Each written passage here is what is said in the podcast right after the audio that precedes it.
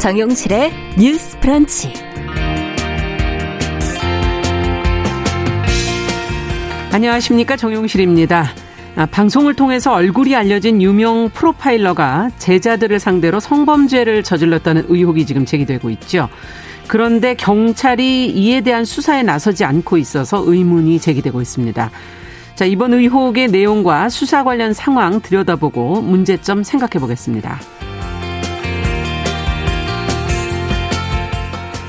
네, 정부가 탈원전 중심의 에너지 정책을 폐기하고 원전 확대로 방향을 완전히 바꿨습니다. 원전 가동률을 높이고 재생 에너지도 축소한다는 방침인데요. 친환경적이고 지속 가능한 에너지 정책을 위해 중요한 것은 무엇인지 환경단체 시각으로 함께 고민해 보겠습니다. 7월 20일 수요일 정용실의 뉴스 브런치 문을 엽니다.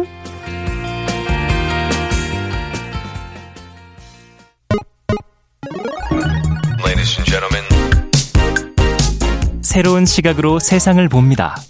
정용실의 뉴스 브런치 뉴스픽. 네, 정용실의 뉴스 브런치는 언제나 청취자 여러분들과 함께하고 있습니다. 유튜브 오늘 많이 들어오셨네요. 한 690여 분이 들어오셨고요. 어, 콩앱 그리고 라디오로 언제든지 들으시면서 의견 보내주시기 바랍니다. 자, 뉴스픽으로 문을 열겠습니다. 월요일 수요일이 두 분과 함께합니다. 전혜원 우석대 개공 교수님 안녕하세요. 안녕하세요. 전혜원입니다. 네, 조으론 변호사님 안녕하세요. 네, 안녕하세요. 조으론입니다. 자, 오늘 앞서 말씀드린 내용부터 좀 먼저 살펴볼까 하는데 방송에 자주 출연해서 이름을 알렸던 프로파일러 어, 지금 여성 제자들을 상대로 성범죄를 저질렀다는 의혹이 제기됐습니다. 어, 협회 뭐 이런 것을 만들어서 어, 문제가 더 된 것 같은데요. 그런데 경찰이 수사에 지금 적극 나서지 않고 있다는 얘기가 나오고 있고요. 이 제기된 의혹의 내용, 수사 상황 먼저 좀 어, 지금까지 보도된 내용을 조 변호사님께서 정리해 주시면 같이 한번 들여다보죠. 네, 지금 의혹의 대상이 되는 사람은 A 경위입니다. 네. A 경위는 전북 경찰청 과학수사대 소속인데요. 네. 이 사람이 이제 경찰청 범죄 행동 분석 2기 특채로 경찰 생활을 음. 시작을 했고요. 네. 특히 프로파일러라는 이 신분으로 뭐 TV 드라마라든지 시사 프로그램 이런 데도 여러 차례 출연을 해서 얼굴이 알려지고 네. 유명한 프로파일러로 생활을 하고 있었습니다. 음.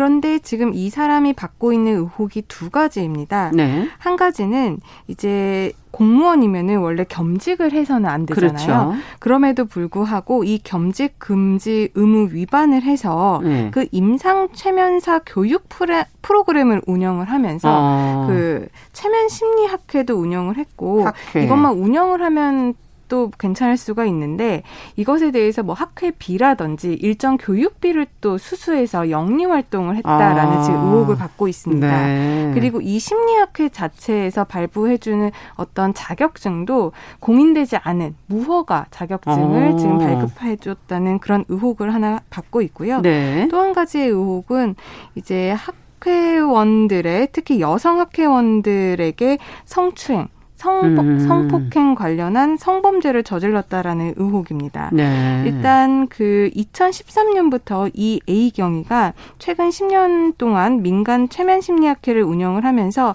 회원들에게 교육비를 받고 비공인 자격증을 발부를 했고요. 네. 또한 지금 이 A 씨에 대한 성범죄 의혹을 제기한 B 씨가 이제 언론 보도를 통해서 인터뷰를 한 것을 좀 보면은 음. 네. 그 그 회원들이 네. 살이 쪘다라고 이 A 씨 A 경위가 말을 하면서 음. 회원들의 허벅지나 팔, 허리, 옆구리 등을 꼬집었다 음. 이런 성추행 사실을 지금 폭로를 하고 있고요. 네. 또 사무실에 모여 있을 때 따로 피해자를 방으로 불러서 껴안거나 가슴을 만지려고 하기도 했다. 뭐 드라이브를 가자면서 자신의 차로 불러내서 또 성추행을 했다. 어. 그리고 또 친밀감을 형성해야 된다라고 하면서 자신을 교수라고 부르지 말고 오빠라고 부르게 강요를 하고 또 자기를 사랑한다고 말하게 강요하기도 했다. 무슨 내용인지 모르겠네요, 저는. 그것뿐만이 네. 아니라 네. 자신이 네. 어떤 당직 근무를 끝내고 온 날에는 그 학회에 있는 소파에 누워서 자신을 좀 안마하라고도 네. 했다고 해요. 어. 그리고 또 그 언론 보도에 그 여성 학회원들과 나는 문자 내용도 음. 공개가 됐었는데 예, 예. 그 공개된 내용에는 뭐 가슴 수술한 사진을 좀 보내봐라 이런 음. 대화 내용도 있어서 굉장히 충격적이기도 합니다. 네. 지금 경찰에서는 어떻게 된 겁니까? 첫 수사가? 번째 의혹 관련한 그 자격기본법 그리고 예. 국가공무원법상의 위반 혐의를 이유로 지금 직위 해제를 하고 아. 지금 조사에 착수했다라고 알려지고 있고요. 예. 그런데 이제 두 번째 의혹인 성범죄 의혹 관련해서는 아직 조사에 착수하지 않았다라고 합니다. 이에 대해서 조사에 착수하지 않았을까요? 같은 경찰이기 네. 때문에 제 식구 감싸기 아니냐라는 음. 비판이 일고 있는데 요. 경찰에서는 피해자와 그 피해자 측 변호사가 이제 수일 내에 음. 이 피해 사실을 종합해서 고소장을 접수할 예정이기 때문에 접수가 되면 그 이후에 수사를 착수하겠다라고 음. 입장을 밝히고 있습니다. 자, 지금 이게 근데 참 혼란스러운 게 프로파일러라는 직업 자체가 범죄를 밝히는 역할을 하는 분인데 성범죄 지금 의혹을 받고 있다는 것이 참 모순되고요.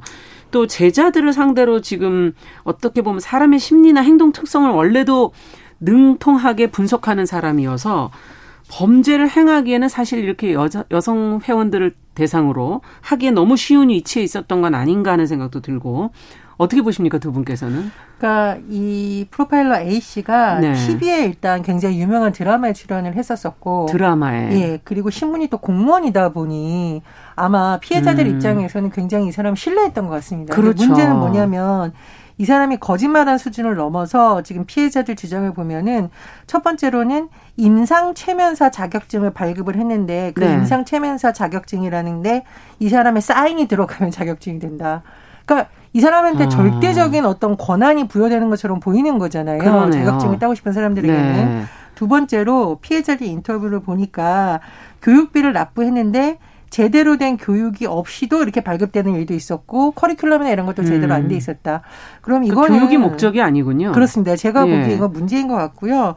일종의 가스라이팅이라고도 볼 수 있는 것 같습니다. 아. 취업을 위해서 자격증을 따고 싶고 어려운 지금 젊은 세대를 그렇죠. 이제 유명인을 믿고 와서 교육받아서 어떤 앞으로의 관련 직업에 음. 취업하기 위해서 하고 싶었던 사람들을 좀 이용한 측면이 있다라고 보는데요. 그러네요.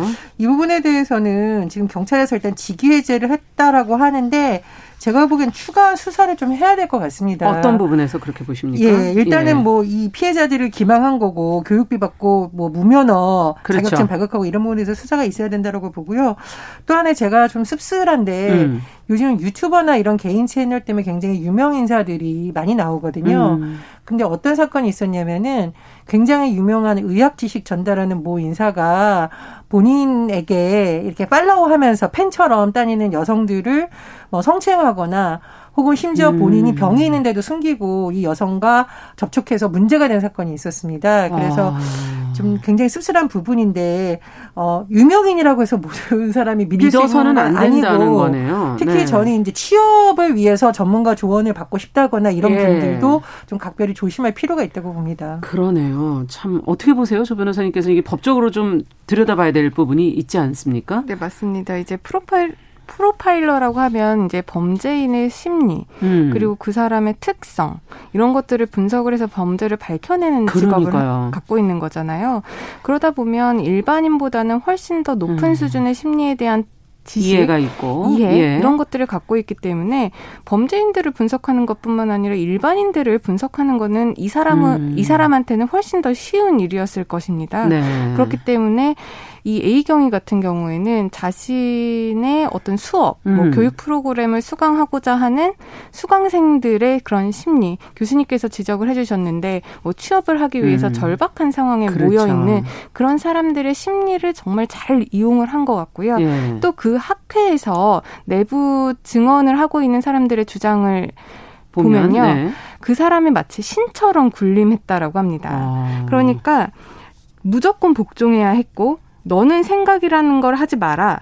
이런 말을 또 어기면 주먹으로 머리를 때리거나 윽박을 지르기도 했다라고 합니다. 그렇게 아. 보면은 우리가 흔히 종교단체에서 그런 교주에 의해서 가스라이팅을 당하고 성범죄를 당하는 많았죠. 사례들이 굉장히 네. 많았었는데 이 사건만 보더라도 어떤 한 사람이 음. 그 공동체 안에서 마치 신 네. 아니면은 정말 최고 권력자라는 음. 사람으로 군림을 하면서 그 밑에 사람들을 조정하고 지배하는 것이 이 음. 사건에서도 큰 특징으로 나타나고 있기 때문에 그런 음. 부분을 들여다볼 필요성이 있고요. 지금 A 경인 같은 경우에는 어, 성범죄 관련해서 성관계 사실 자체는 인정을 하고 있다고 해요. 예. 하지만 내연 관계라고 하고 있거든요. 아. 그런데 이 부분은 아까도 제가 말씀드렸지만 뭐 가스라이팅 그러니까 특히 뭐 미성년자와 어른 아니면 음. 종교 단체에서 교주와 신도와의 관계에서도 사랑이다라고 표현하죠. 그쵸. 가스라이팅을 네. 함으로써 성범죄를 저지르면서도 나중에 변명을 하기로는 다 합의된 관계였다. 음. 나를 좋아해서 한 것이다. 나를 음. 사랑해서 한 것이다라고 주장하고 있는 부분들이 많거든요. 네. 그렇기 때문에 이 부분은 경찰에서도 권력 관계를 이용한 음. 성범죄가 아닌지를 살펴볼 필요성이 있다고 생각을 합니다. 네. 근데 지금 조사가 한쪽 지금 공무원의 이제 업무로서 그다음에 이 학회의 자격증을 만든 그 자격증의 문제 이런 것들은 짚어보고 있는데 왜 성범죄 의혹은 수사를 지금 뭐 고소장이 들어오면 하겠다 그리고 시간이 지금 지나가고 있는 것인지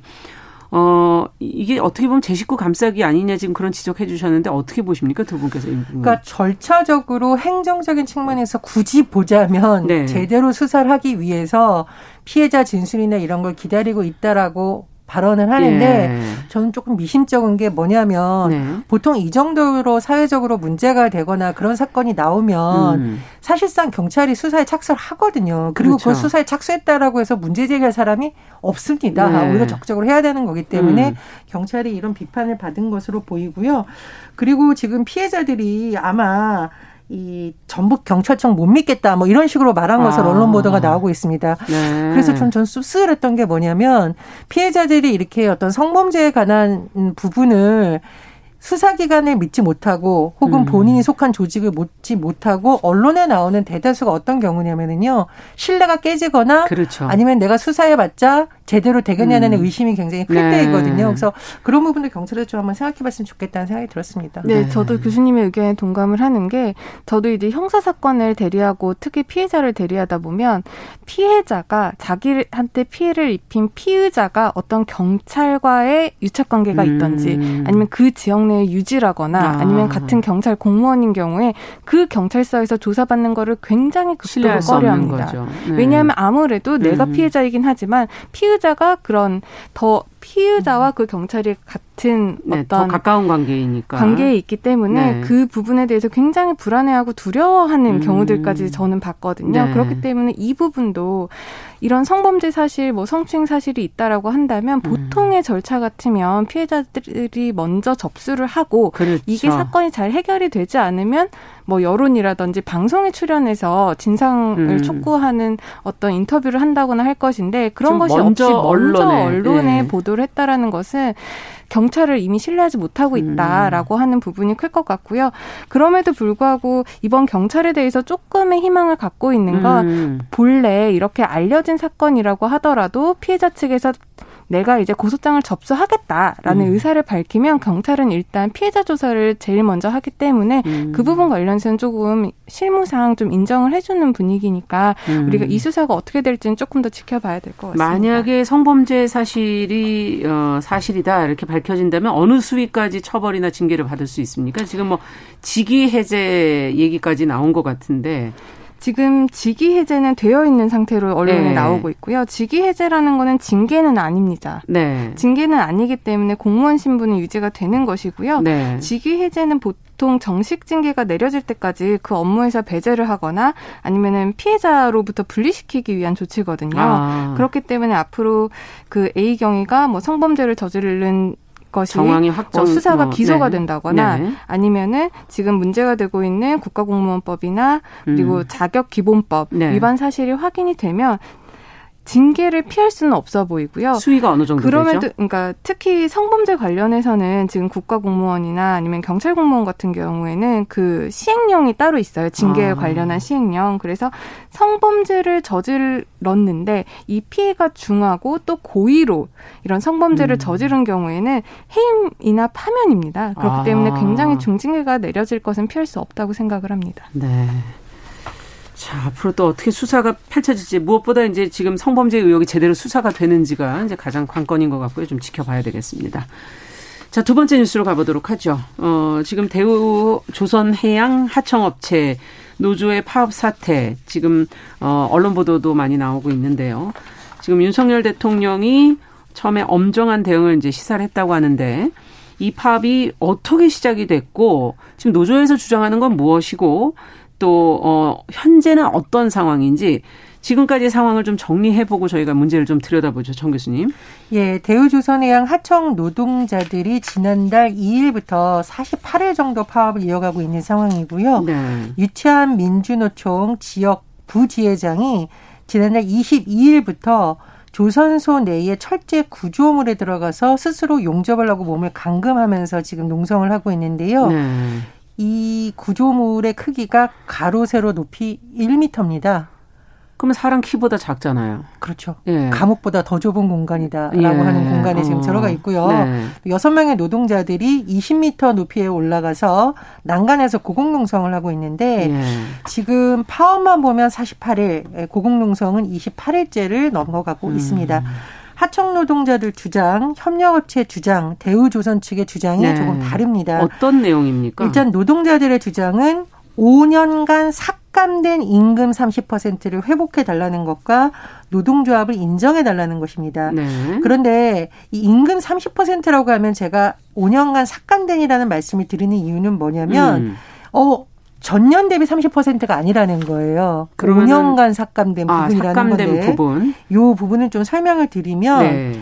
조선업이 구조조정 이전인 2014년과 2021년 임금 실수령액을 비교했더니 31.7%가 줄었다는 겁니다. 아. 그래서 하청 노동자들은 최소한의 임금을 좀 보장해 달라라고 주장을 하는 것이고 네. 이 임금 30%가 복원이 된다 하더라도 음. 하청 노동자 임금이 원청 임금의 절반인 52% 수준이다라고 원청에. 주장을 하고 있는 네. 상황이에요.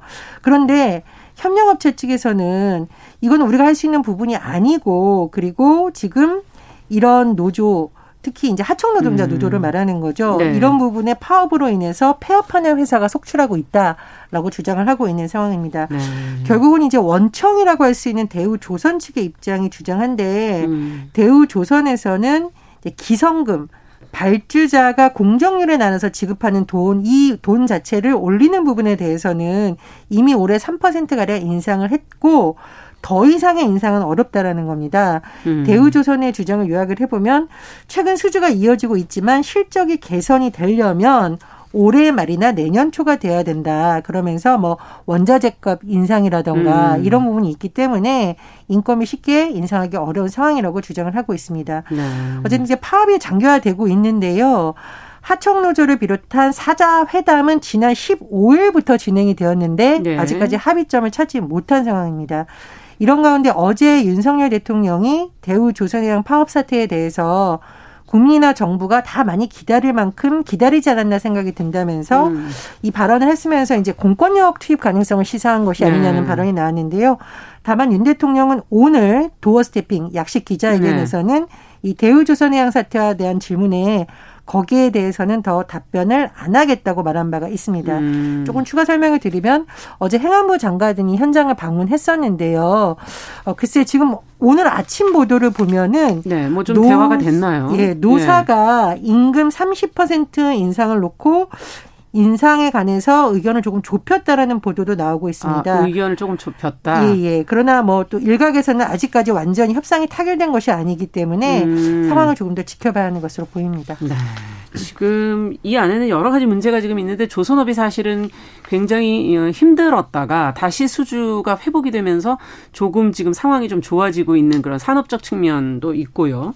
그리고 또 하나는 매번 지금 저희가 어, 여러 번 다루고 있는 저희 산업 구조의 다단계 하청 구조 이 부분하고 두 부분을 좀 생각을 해봐야 될 텐데 뭐 조선업 전체에 대해서는 저희가 항상 회복이 돼도 그것이 반영되는 게 항상 늦다 보니까 지금도 또 좀 그런 시기적인 상황에 놓여 있는 것 같고 이 다단계 하청 구조는 어떻게 봐야 될까요? 이 문제는 매번 지금 그 노조와의 갈등의 부분에서 늘 제기되는 부분이라서요. 네, 음. 보통 음. 이제 노사 갈등이라고 하면 노조 측과 사측의 어떤 대립 관계를 생각을 하시면 되는데 네. 이번 사건은 조금 특이하죠. 왜냐하면 하청업자의 노동자들이 지금 파업을 하면서 노동쟁의를 그렇죠. 하고 있는데 여기 지금 이 사람들이 주장하고 있는 아니면 교섭을 원하는 음. 주체가 그 하청업체의 사측이 아니라 네. 원청업체의 사측이잖아요. 그렇죠. 그러다 보니까 이것은 조선업에 있어서의 어떤 다단계의 하청 구조 하에서의 고질적인 저임금 음. 그리고 고용 불안이 가장 큰 쟁점이라고 볼 수가 있습니다. 네.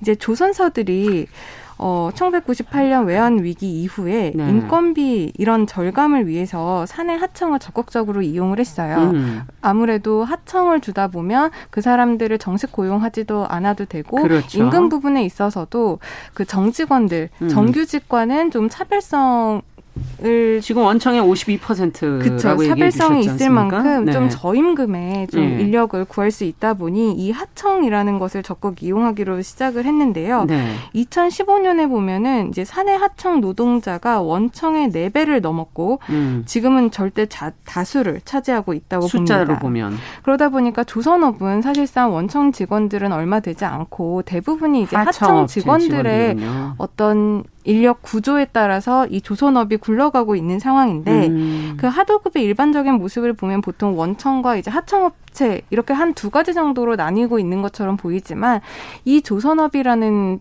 부분에 음. 있어서는 네. 원청이 있고 하청이 있고 또 하청의 하청, 그 하청의 하청 이런 다단계. 식으로 정말 깊은 구조의 예. 다단계를 가지고 있습니다. 그러다 보니까 정말 저 밑에 있는 하청업체의 근로자들은 정말 아. 저임금을 받을 수밖에 없는 산업 구조인 거죠. 예. 그리고 조선업이 옛날에는 우리 저희 나라 우리나라가 우리나라, 예. 뭐 세계 1위였고 그렇죠. 뭐 대부분의 수주를 따고 있었다라고 하지만 뭐 중국이 선박 시장에 투입이 되고 음. 이러면서 굉장히 우리나라 입지가 좁아진 것이 사실입니다. 위기가 왔죠. 예. 그래서 이제 불황이 올 때 사실 원청 직원들의 뭐 임금 음. 문제나 구조 조정의 문제가 되기보다는 음. 불황이 오면은 하청 업자들의 임금이라든지 노동 그런 임금 삭감 문제를 처리하는 게 더 쉽다 음. 보니까 지난 5, 6년 동안 그 일터를 떠난 하청 노동자가 통계에 음. 따르면 음. 7만 6천 명이라고 합니다. 네. 그러다 보면 지금 문제가 되고 있는 표면적으로 임금을 인상해 달라. 이제 조선업이 이제 화랑이 되고 있으니까 음, 회복을 그렇죠. 해달라라고 하는 이 부분에 있어서의 30%가 너무 크다. 음. 이런 문제로 접근을 하는 것이 아니라 이 구조 좀 들여다보고 하청 네. 근로자들이 지금 어떤 상황을 맞이하고 음. 있는지 우리나라가 조선업에 있어서 세계 1위라고 지금 다시 자부를 하고 음. 있는데 과연 세계 1위의 조선업에 있어서의 근로자들이 제대로 대우를 받고 있는지, 있는지 그 부분은 예. 우리가 살펴볼 필요성이 많습니다. 네, 다단계 특히 여러 단계로 되어 있군요 하청 구조가 또 그리고 그 하는 일들이 주로 보니까 굉장히 위험한 저희가 뭐 위험의 외주화 이런 표현을 했던 그런 업종 어, 부분에서 일을 하고 있다는 것도 확인할 수 있었는데 어떻게 보세요, 정 교수님? 그 지금 보면 정부에서 자꾸 공권력 투입 얘기하고 불법을 얘기를 하는데 네. 지금 변호사님께서 구조를 얘기를 해주셨어요. 음. 그래서 이것을 그냥 불법이라고 규정을 하고 공권력 진압을 해서 잠시 농성을 멈추게 한다고 과연 이 농성이 다시 일어나지 않느냐 음. 이런 구조를 가지고 있는 그렇죠. 이상은 또 농성이 되고 그러다 보면은 사측과 협력업체와의 관계만 더 나빠지고 더 장기화될 수 있다라는 음. 겁니다. 더 우려되는 부분은 뭐냐면 지금 정치권에서도 우려하는 부분이 과거의 용산 참사나 그렇죠. 쌍용 자동차 사태 때 보면은 음. 노사의 갈등을 넘어 나중엔 이것이 노동자들이 극단적인 선택을 하거나 그 음. 그 가족의 삶까지 파괴되는 문제 진압 과정에 있어서의 그리고 경찰의 문제 이런 음. 것이 굉장히 복합적으로 더 발생하는 것이거든요. 네. 그래서 자꾸 우리가 구조적 문제를 얘기하는 것은 예. 이런 근본적으로 풀어라는 말씀이시죠. 예, 이 구조적 원인을 좀 보고 음. 정부가 해결할 수 있는 부분은 해결하는 부분, 음. 합의할 수 있는 부분은 합의할 수 있는 부분 이렇게 그렇죠. 풀어가야 되는 거지 공권력 팁으로는 안 된다라는 그런 음. 부분 때문에 자꾸 구조적 얘기를 하는 것으로 보이고요. 두 번째로 일각에서는 음. 그러면 이 노동자들 힘들면 안 하면 되지 않냐라는 음. 식으로 혹은 이주 노동자 가 대체하면 되지 않느냐라고 하는데 어, 우리 앵커님도 짚어주셨는데 이게 숙련 노동자들이 해야만 맞습니다. 위험을 줄일 수 있는 일들이 많은데 네. 너무 저임금이다 보니 자꾸 음. 숙련 노동자들도 지금 떠나기 때문에 조선업계 내부에서도 그런 문제의식은 있다라는 겁니다. 그렇군요. 그래서 그런 부분에서 좀 타협점을 찾았으면 좋겠고요. 네. 오늘 아침 보도 나온 알겠습니다. 것처럼 좀 서로 의견을 좁히면 어떨까 생각이 그러네요. 듭니다. 네. 뉴스픽 조론 변호사 전혜영 교수 두 분과 함께 이야기 들어봤습니다. 감사합니다. 감사합니다. 자, 정은실의 뉴스 브런치 1부 마치고 잠시 후에 돌아오겠습니다.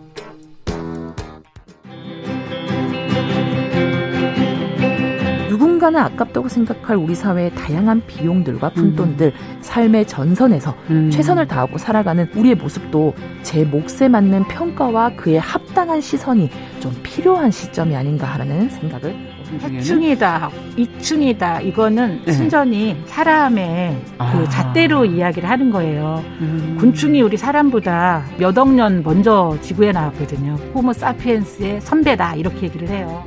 남성의 입장에서 여성의 입장을 이해하는 사람인 거죠. 그래서 사실 이 역지사지의 태도가 한국 사회로 지금 필요한 것이 아닌가 그런 생각이 들고요. 세상을 보는 따뜻한 시선. 정용실의 뉴스 브런치.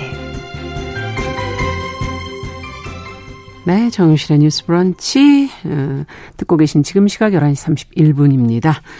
저희 이제 환경 문제 좀 들여다보죠. 필환경 시대를 맞아서 기후 변화로 인한 문제 어, 들여다보는 환경하자 시간입니다. 서울 환경운동연합의 이우리 팀장 자리해 주셨어요. 어서 오세요. 네, 안녕하세요. 오늘은 어떤 얘기를 좀 해볼까요? 어, 지난달 6월입니다. 음. 6월 16일 날 기획재정부 주관으로 새 정부 경제 정책 방향을 통해 원자력 발전을 확대하겠다는 계획이 발표되었었거든요. 네. 그러니까 온실가스 감축 목표를 달성하기 위해서 원전 가동률을 높이겠다라는 뜻인 데요. 네. 이번 발표를 통해서 2030년 에너지 믹스 중에 재생에너지를 축소하겠다는 내용도 있어서 저희 환경단체에서는 우려가 음. 큰 상황이고 이후에 이제 산업통상자원부 주관으로 열렸던 새 정부 에너지 정책 방향 공청회에서도 네. 같은 이야기가 나와서 원전 확대 정책 입장을 이번 정부가 공고히 하였, 다는 것을 확인할 수 있었고요. 네. 오늘 좀이 얘기 해보려고 합니다. 자, 환경단체 입장에서는 이제 이렇게 새 정부에서 나오는 에너지 정책이나 이런 것들 다들 이제 모니터링도 하시고 네. 관심이 높으실 텐데 어, 그 전에 이제 발표된 원전 확대 정책 어떤 내용들이 나왔는지 좀 먼저 자세히 얘기를 해 주시죠. 네. 이번 발표 통해서 윤석열 정부가 노후 원전 운영 연장과 신규 원전 건설을 통해서 원전 비중을 높이겠다라는 얘기를 했습니다. 네. 먼저 정부는 고리 2호기를 포함해서 2030년까지 수명이 끝나는 노후 원전 10기의 운영을 연장하겠다고 밝혔고요. 네. 원전의 계속 운전 신청 기간을 설계 수명 만료일로부터 최대 10년 전으로 변경하겠다고 밝혔는데요. 이거는 무슨 말인지 모르겠네요. 네, 되게 말이 어렵죠. 복잡해요. 그러니까 네. 이게 그거예요. 현행 제도로는 지금 기존의 원전이 설계 수명이 완료되는 시점, 그러니까 발전소는 보통 이제 30년 정도를 수명기 네, 수명이라고 봐요. 아. 근데 이 수명이 만료되는 그 즈음에 계속 운전을 해도 되는지를 판단하는 것을 만료일 수명이 만료되는 그 시점부터 그 전 이제 2년에서 5년 전쯤에 현행 제도는 그걸 판단을 하고 있는데 예. 이거를 수명 만료 전 최대 10년 전으로 늘리겠다라는 입장입니다. 그러니까 음. 어 그런 거죠. 2032년에 음. 종료될 노 원전을 올해에 판단하겠다. 이런 아, 뜻인 거예요. 그러니까 예. 10년 전에 이거를 이제 판단을 해서 계속 운전을 해도 되는지 아. 판단하겠다는 건데요.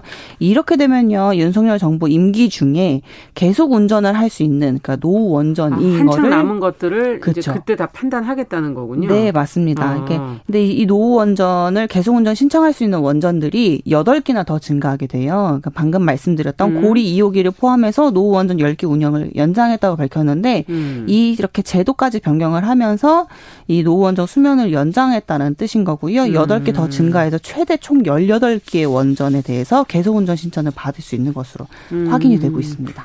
근데 지금 설계 수명이 만료된다는 거는 이제 어쨌든 그 기계에도 다 수명이라는 게 있는 거니까 예, 네. 끝내야 될 시간이 된 거면 또 그걸 맞춰야 되는 거 아닌가? 계속 가동해도 안전한 겁니까? 그 안전의 부분에 관심이 좀 생기는데요. 네, 맞습니다. 사실 원전이라는 것이 안전 문제가 가장 대두될 수밖에 네. 없잖아요. 근데 설계 수명이 만료된 노후 원전을 중단하는 게 맞습니다. 음. 그 지금 가동되고 있는 노후 원전들도 모두 비용 문제 때문에 여기 고치고 저기 고치고 다시 쓰고 계속 쓰는 그런 상황이 음. 계속 벌어지고 있는데요.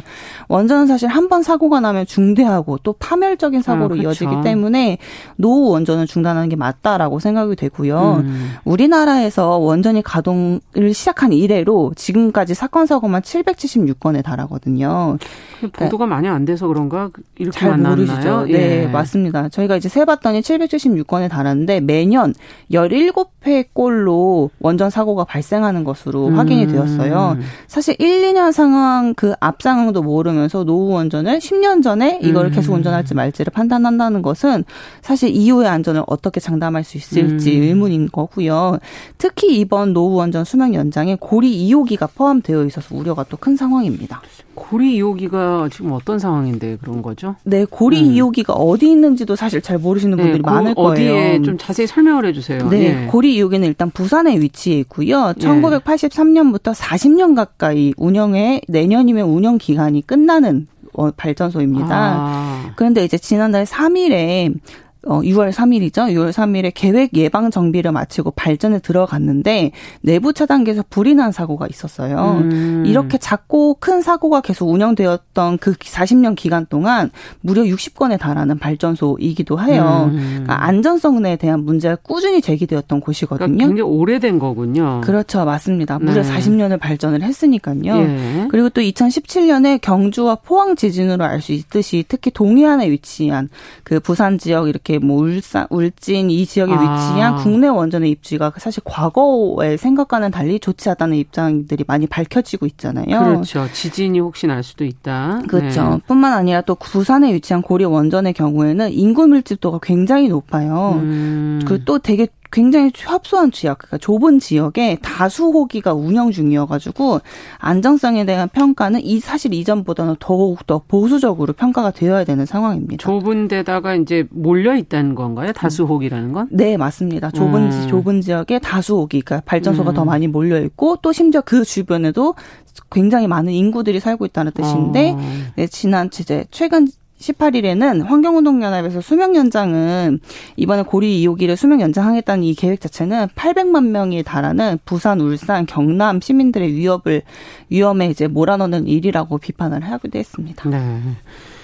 자, 지금 노후 원전 얘기를 쭉 해주셨는데 이것 말고도 신규 원전 건설 정책도 있다면서요? 네, 맞습니다. 신규 원전인 울진에 위치한 음. 신한울 3, 4호기 건설 계획도 다시 추진이 될 전망입니다.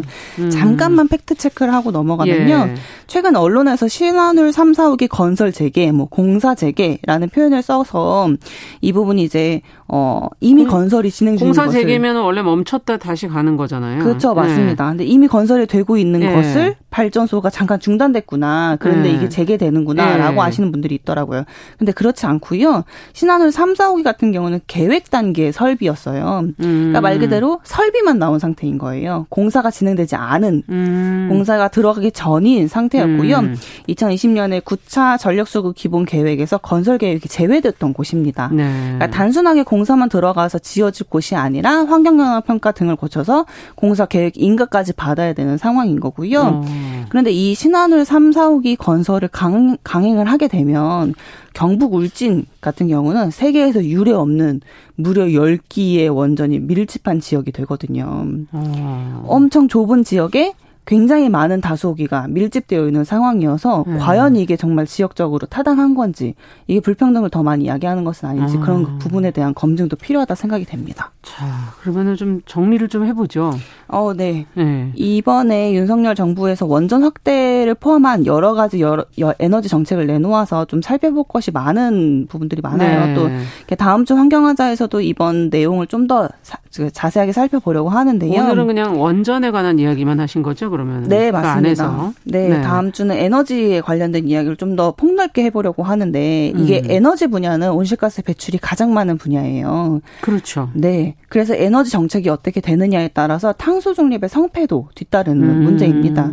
근데 이번에 새 정부가 발표한 에너지 정책 방향이 2050년도까지 탄소 중립을 달성하겠다라는 음. 목표보다는 사실 원전 확대에 초점이 맞춰져 있어서 저희 환경단체에 의해 이제 걱정과 우려가 큰 상황이고요. 네. 지역 간의 불평등을 야기 하지 않고 또 미래 세대가 살아가야 될 살아가야 될 이 땅을 잘 지키고 환경을 파괴하지 않으면서 음. 또 지속 가능한 에너지는 무엇인지 그렇죠. 그걸 공급하기 위해서 우리는 어떤 에너지원을 선택해야 되는지 근본적인 토론이 좀 필요할 것 같습니다. 네. 자, 오늘은 새 정부 들어서 달라진 에너지 정책 중에서 원전 정책에 관한 내용, 환경의 관점에서 우려되는 부분들을 같이 한번 짚어봤습니다. 서울 환경운동연합의 이우리 팀장과 함께했습니다. 말씀 잘 들었습니다. 네, 감사합니다.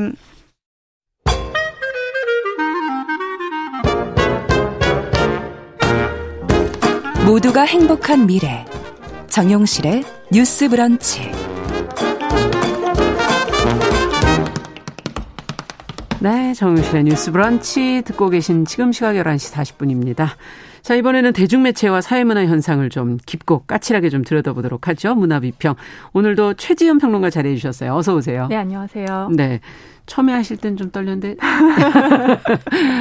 두 번째인데 어떠십니까? 네, 세 번째로 나오게 된다면 더 잘할 수 있을 것 같습니다. 차차 더 잘할 수 있을 것 같아요.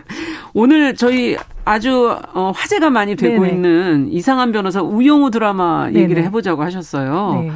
그래도 안 보신 분이 혹시 계실지 모르니까 먼저 좀 소개를 해주시고 들어갈까요? 네. 몇 분이나 계실지 모르겠지만 요즘 정말 많이들 보시더라고요. 거의 모든 사람들이 이 드라마를 보고 있지 네. 않나 싶은데요. 이상한 변호사 우영우는 자폐 스펙트럼 장애가 있는 신입 변호사 우영우가 음. 로펌에서 일하며 동료들과 다양한 사건을 맡아 재판에 참여하는 내용을 중심으로 한 드라마입니다. 네. 이 작품의 화제성이 조금 놀라운 거는 1회가 방송됐을 때 시청률이 1% 안팎이었는데 아 진짜요? 네 빠르게 입소문을 타다 보니 지난주 방송된 6회 시청률이 거의 10%에 가까울 만큼 10배가 된 거 아니에요? 네네. 6번 만에. 네, 가파르게 상승하고 있더라고요. 와. 그리고 한국뿐 아니라 해외에서도 좋은 반응을 얻고 있는데 이, 벌써요? 네네. 어. 이게 넷플릭스에서도 볼 수가 있거든요. 네. 그러다 보니까 넷플릭스 글로벌 탑 10 프로그램 차트가 있는데 네. 여기서 현재 비영어권 TV 시리즈 부문 1위에 올라 있습니다. 비영어권에서 1위. 네네. 와, 진짜 대단하네요. 아니 입소문만으로도 이렇게 빠르게 될 수가 있는 건가 보네요. 역시 네. 인터넷의 힘이라고 봐야 될까요? 어쨌든 1%에서 지금 10%까지 올라왔는데 네. 지금 우영우라는 자폐 스펙트럼 네. 네. 어, 가진 그 주인공 변호사 네네. 외에도 또 어떤 인물들이 등장을 하는 겁니까?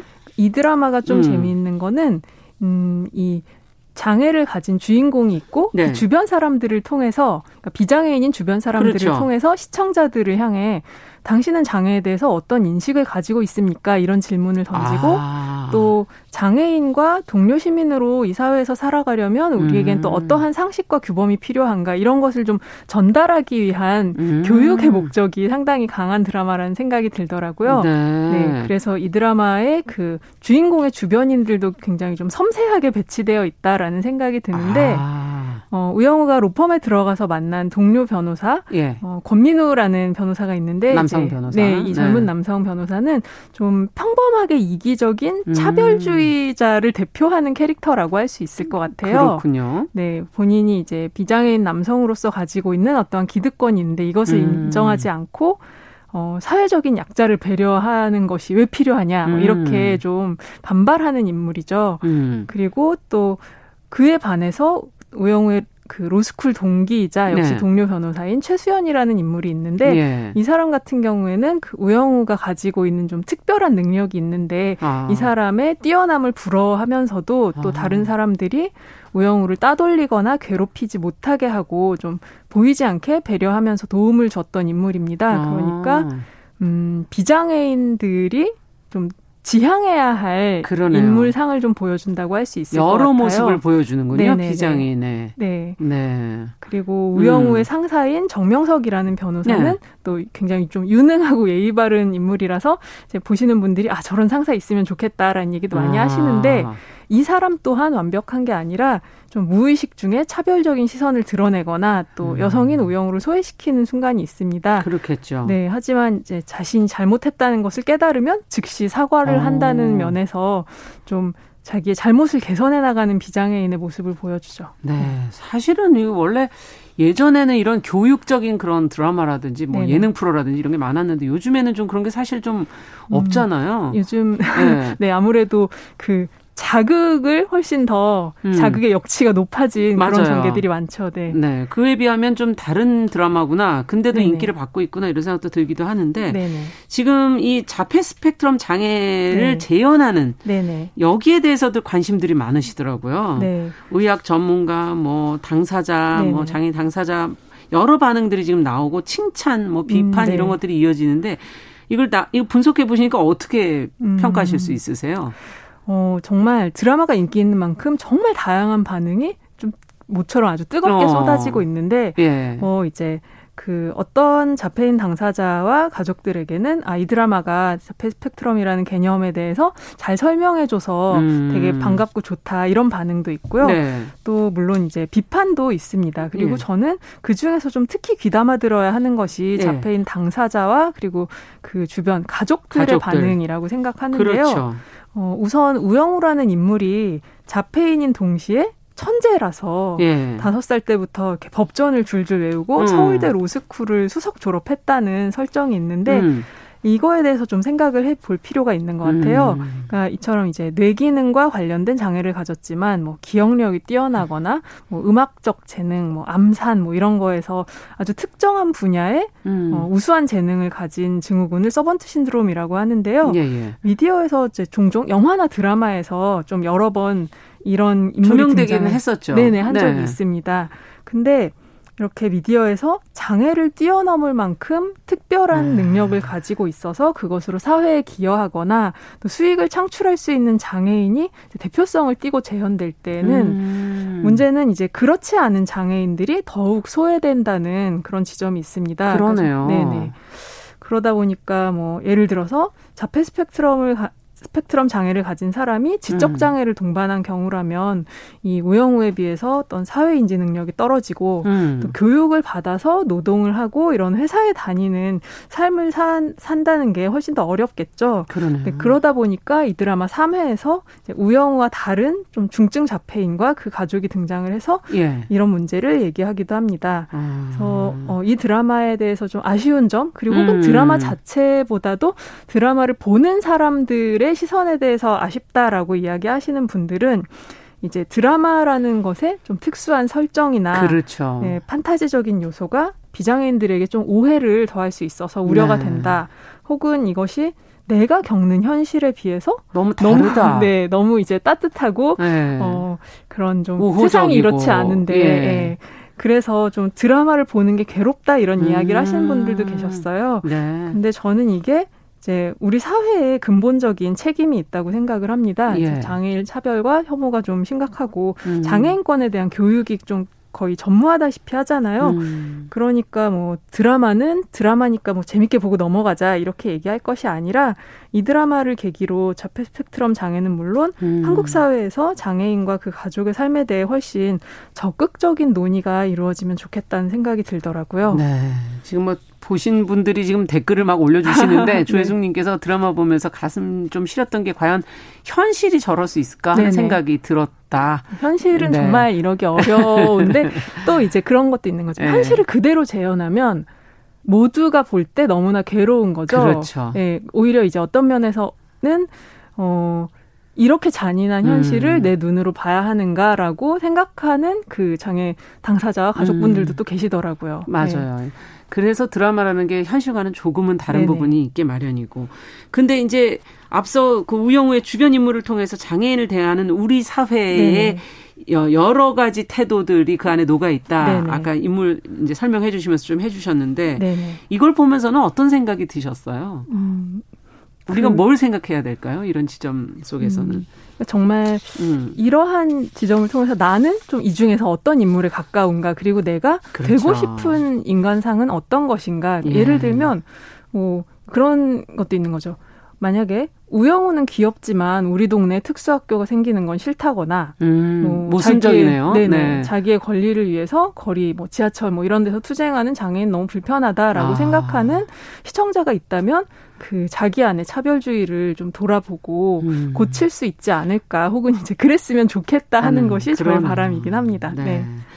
자, 근데 이게 이 안에서 이제 장애인 비장애인에 관한 이야기도 있지만 사실 네. 법정 드라마이기 때문에 네. 저희 이제 시사 프로를 진행하다 보면 법이 정말 중요하거든요. 그렇죠. 왜냐하면 모든 면에서의 그 현실적으로 그걸 해결하는 네. 방법이라는 게 다 법안에서 찾아야 되는데 네. 재판의 소재들도 상당히 다양하고 그걸 음. 고려했다. 네. 그래서 법을 전공하신 분들도 이 드라마를 지금 재밌게 보고 계시다. 이런 네. 얘기들도 많이 나오던데 네. 인상 깊게 보셨던 장면이 음. 그런 에피소드가 음. 있다면요. 이 법정 드라마로서 다루는 음. 그 소재들이 정말 이것 또한 굉장히 많은 것을 고려했다는 생각이 들어요. 그러니까 네. 예를 들면 뭐 가정 폭력이나 동성혼 같은 이슈들이 등장을 했었고, 그렇죠. 제가 인상 깊게 본 에피소드는 앞서 말씀드렸던 것처럼 그 중증 자폐를 가진 남성이 상해치사 혐의를 받았는데 이게 네. 사, 실이 아니었던 것으로 밝혀진 사건입니다. 음. 그런데 이때 우영우가 자폐에 대한 굉장히 오랜 사회적 편견을 이야기하면서 이런 음. 나레이션을 합니다.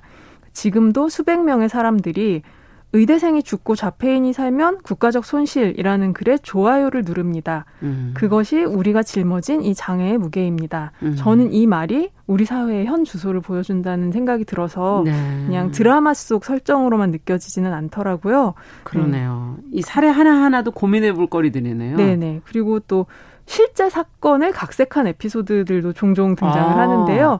지난 6회에서는 그 이 재판의 피고인이 탈북민이었어요. 예, 예. 그런데 드라마에서 보여준 것은 탈북민에 대한 편견을 가진 전문가가 음. 어떤 식으로 판결에 영향을 끼칠 수 있는가, 그게 얼마나 아. 또 위험한가 이런 걸 보여주는 장면이 등장을 합니다. 예. 그러니까 우리가 법이라는 잣대가 공정하다고 생각하지만 그 맞아요. 잣대 아래서도 좀 사회적 약자는 훨씬 불리한 입장에 음. 놓이기 쉽다는 그런 현실을 보여주더라고요. 그걸 어떻게 적용하느냐, 네. 그것도 우리가 그걸 평등하게 적용할 수 있도록 노력해야 되는 부분이다라는 네 말씀이신데 오랜만에 앞서 얘기해 주신 것처럼 그 전에 드라마와는 좀 다른 따뜻한 어, 느낌의 또 의미 있는 그런 네. 드라마여서 어 사실은 의미만 있고 재미없는 경우가 더 많지 않나요? 어떻게 보세요?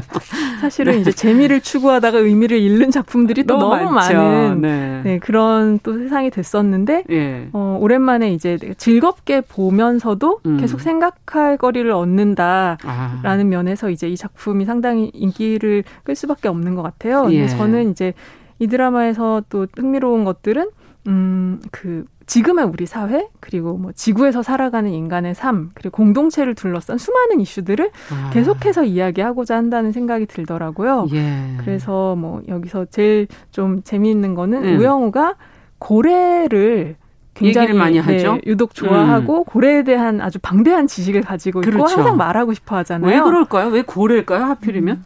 그게 이제 네. 이 어떠한 뭐 어, 뭐라고 음. 할까요? 어떠한 종이라든지 음. 어떠한 이슈에 대해서 되게 깊게 파고드는 것이 또 어떠한 음. 장애인들, 그 어떠한 자폐인들의 특성 중에 하나인 것 같아요. 음. 그런데 이제 그걸 보여주기 위해 고래를 선정하셨겠지만 이 우영우가 하는 고래 이야기에는 음. 고래 생태와 관련된 지식뿐만이 아니라 네. 뭐 동물권이나 아. 환경 문제 그리고 아. 이것을 둘러싼 법의 역할 같은 굉장히 또 여러 가지 메시지가 담겨 있다는 생각이 들어서 네. 그냥 어, 우영우는 고래를 좋아하지 이렇게 넘어가게 되는 게 아니라 저 고래에 대한 이야기는 음. 지금 또 어떠한 이야기를 담고 있는 것인가 그걸 계속 생각하면서 볼 수가 아, 있더라고요. 그러네요. 안 그래도 고래도 여러 가지로 이슈가 많이 됐던 네네. 보도가 많이 됐던 그런 동물이기도 해서 네. 네. 야, 아무래도 그러다 보니까 이 우영우를 연기한 박은빈 배우 얘기가 지금 많이 회자가 되고 네네. 연기가 참 준비가 많이 된 것 같다. 음. 어, 여러 가지 분석들을 막 내놓고들 있거든요. 네. 현재로서는 다른 배우가 연기하는 우영우는 생각하기도 사실 쉽지 네. 않은 그런 상황인 것 같아요. 네. 박은빈 씨도 이 역할을 맡기까지 굉장히 많은 고민을 했었고, 음. 내가 잘할 수 있을 것인가에 대해서 좀 두려움도 있었다는 아. 그런 기사들을 봤어요.